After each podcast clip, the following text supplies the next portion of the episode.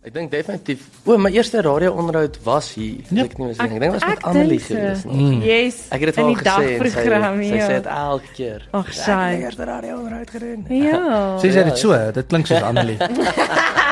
Dink jy eers radio word uitgedoen dat jy dit? Presies, jy sê ek gaan 'n klap kry môre. Ek kry konstant klappe hierso.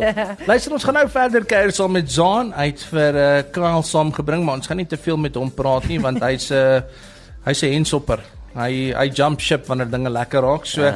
uh, Kyle is in die moeilikheid by ons, maar ons gaan net gou kyk wat aangaan op die paai. Goed, in Pretoria Wes is daar nou beerkrag tot en met 6uur. Hulle het 'n 4uur uh stil stil wapenstilstand daarso. Wat? Ook ba- In die verkeerde wapenstilstand. Nee, beerkrag. O, Het ek gesê verkeer. jy het gesê ek Ja, wapenstilstand. bedoel soos 'n stilstand. Toe maar ek kon nie nou sê wat ek wou sê nie. Sy het Ek dink nog aan dik nekkies.